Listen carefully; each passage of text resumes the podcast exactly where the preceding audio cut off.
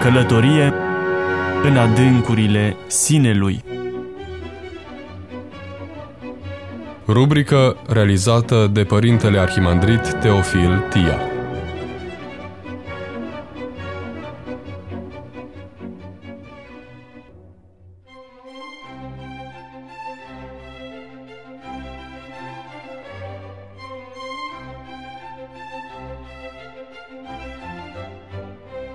Dragi radioascultători, am intitulat rubrica de astăzi Fiecare îmbătrânește într-un mod unic.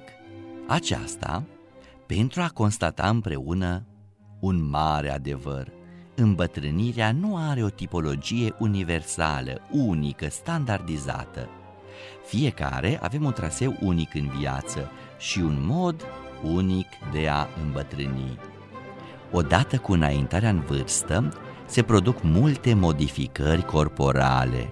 Exemplul evident este al pielii, care cu vârsta își pierde din elasticitate, din finețe și se formează ridurile.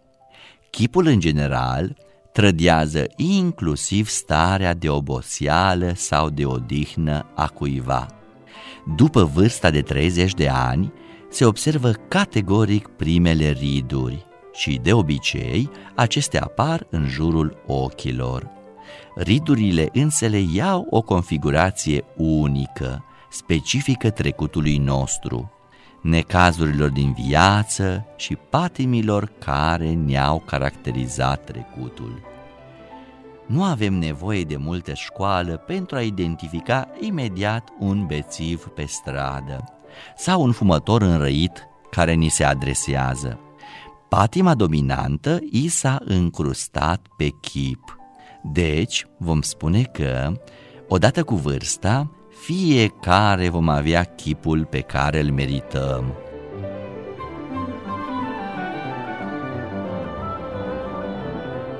În lumea noastră, care este o societate a imaginii, a aparenței, care promovează mitul eternei tinereți, a fi bătrân sau a părea bătrân nu este deloc simpatic nimănui și unii consideră că e un fapt sinonim cu boala. Dar bătrânețea nu este o boală. Zicala latină senectus ipsa morbus, adică bătrânețea este prin ea însăși o boală, trebuie contestată, pentru că invită la resemnare și la renunțare. Când te îmbolnăvești, te îmbolnăvești de o boală, nu de bătrânețe. Bătrânețea este o etapă a vieții, o etapă a strângerii recoltelor, când poți să-ți esențializezi trecutul, să-l distilezi și să extragi sevatarea acestuia pentru a o eterniza. Iar această sevă se transformă într-un tezaur emoțional care te însoțește în universul transcendenței.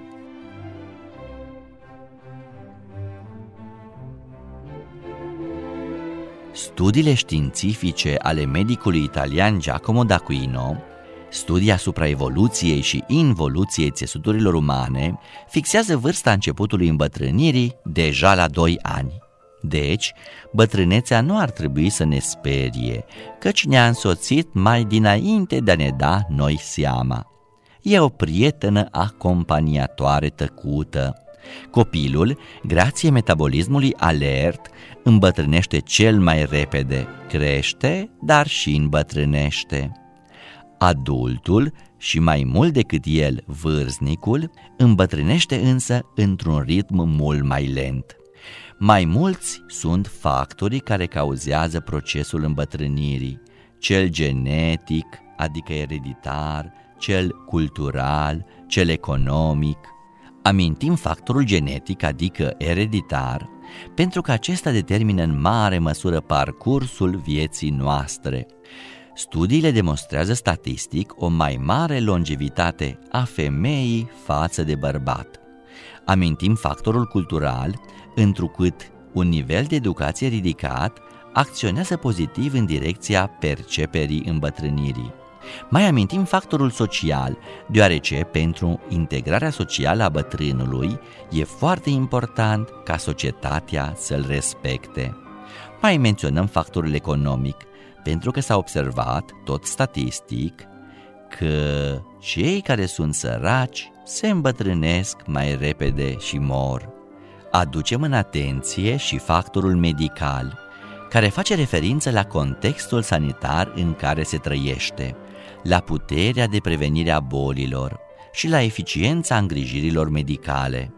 De asemenea, factorul individual uman este foarte important, pentru că îmbătrânirea este diferită în funcție de experiențele de viață ale fiecărui om, iar experiențele trecutului au un impact diferit asupra omului, fiind diferite de la individ la individ.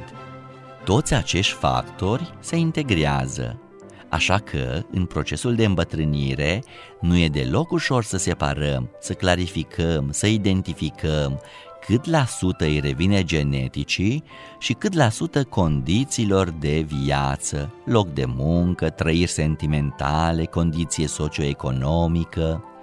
Deci, se poate afirma că fiecare vârstnic își poartă cu sine atât povara unui bagaj ereditar, cât și efectele experiențelor personale din viață.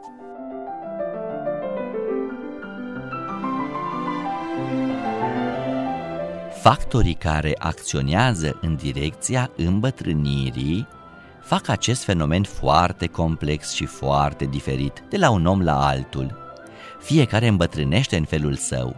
La unii, îmbătrânirea atacă în primul rând oasele, la alții vasele de sânge, la alții pielea, la alții creierul, la alții intestinele. Deci, îmbătrânirea are loc în mod personalizat, așa că fiecare ființă umană are parte de un cadru de senectute particular. Dar dacă fiecare persoană umană îmbătrânește într-o manieră unică, fie pentru că este purtător al unui patrimoniu genetic mai mult sau mai puțin favorabil longevității, fie pentru că evenimentele vieții lui își pun amprenta asupra procesului de îmbătrânire, cu toate acestea, în fiecare individ se constată că procesele de îmbătrânire nu au aceeași intensitate, nici aceeași rapiditate.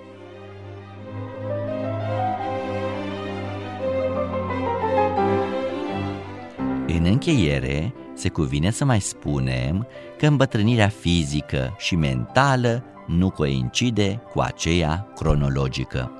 Vârsta biologică a diferitelor organe trupești și cea mentală, adică nivelul de maturitate sau de imaturitate psihică a unei persoane, pot să varieze, să nu corespundă vârstei cronologice. De exemplu, un om de 65 de ani poate fi biologic foarte tânăr și capabil de performanțe fizice deosebite, superioare unui băiat de 15 ani neantrenat în aceeași direcție. În rubrica următoare vom încerca să punem în paralelă îmbătrânirea fizică cu îmbătrânirea psihică din perspectivă spirituală.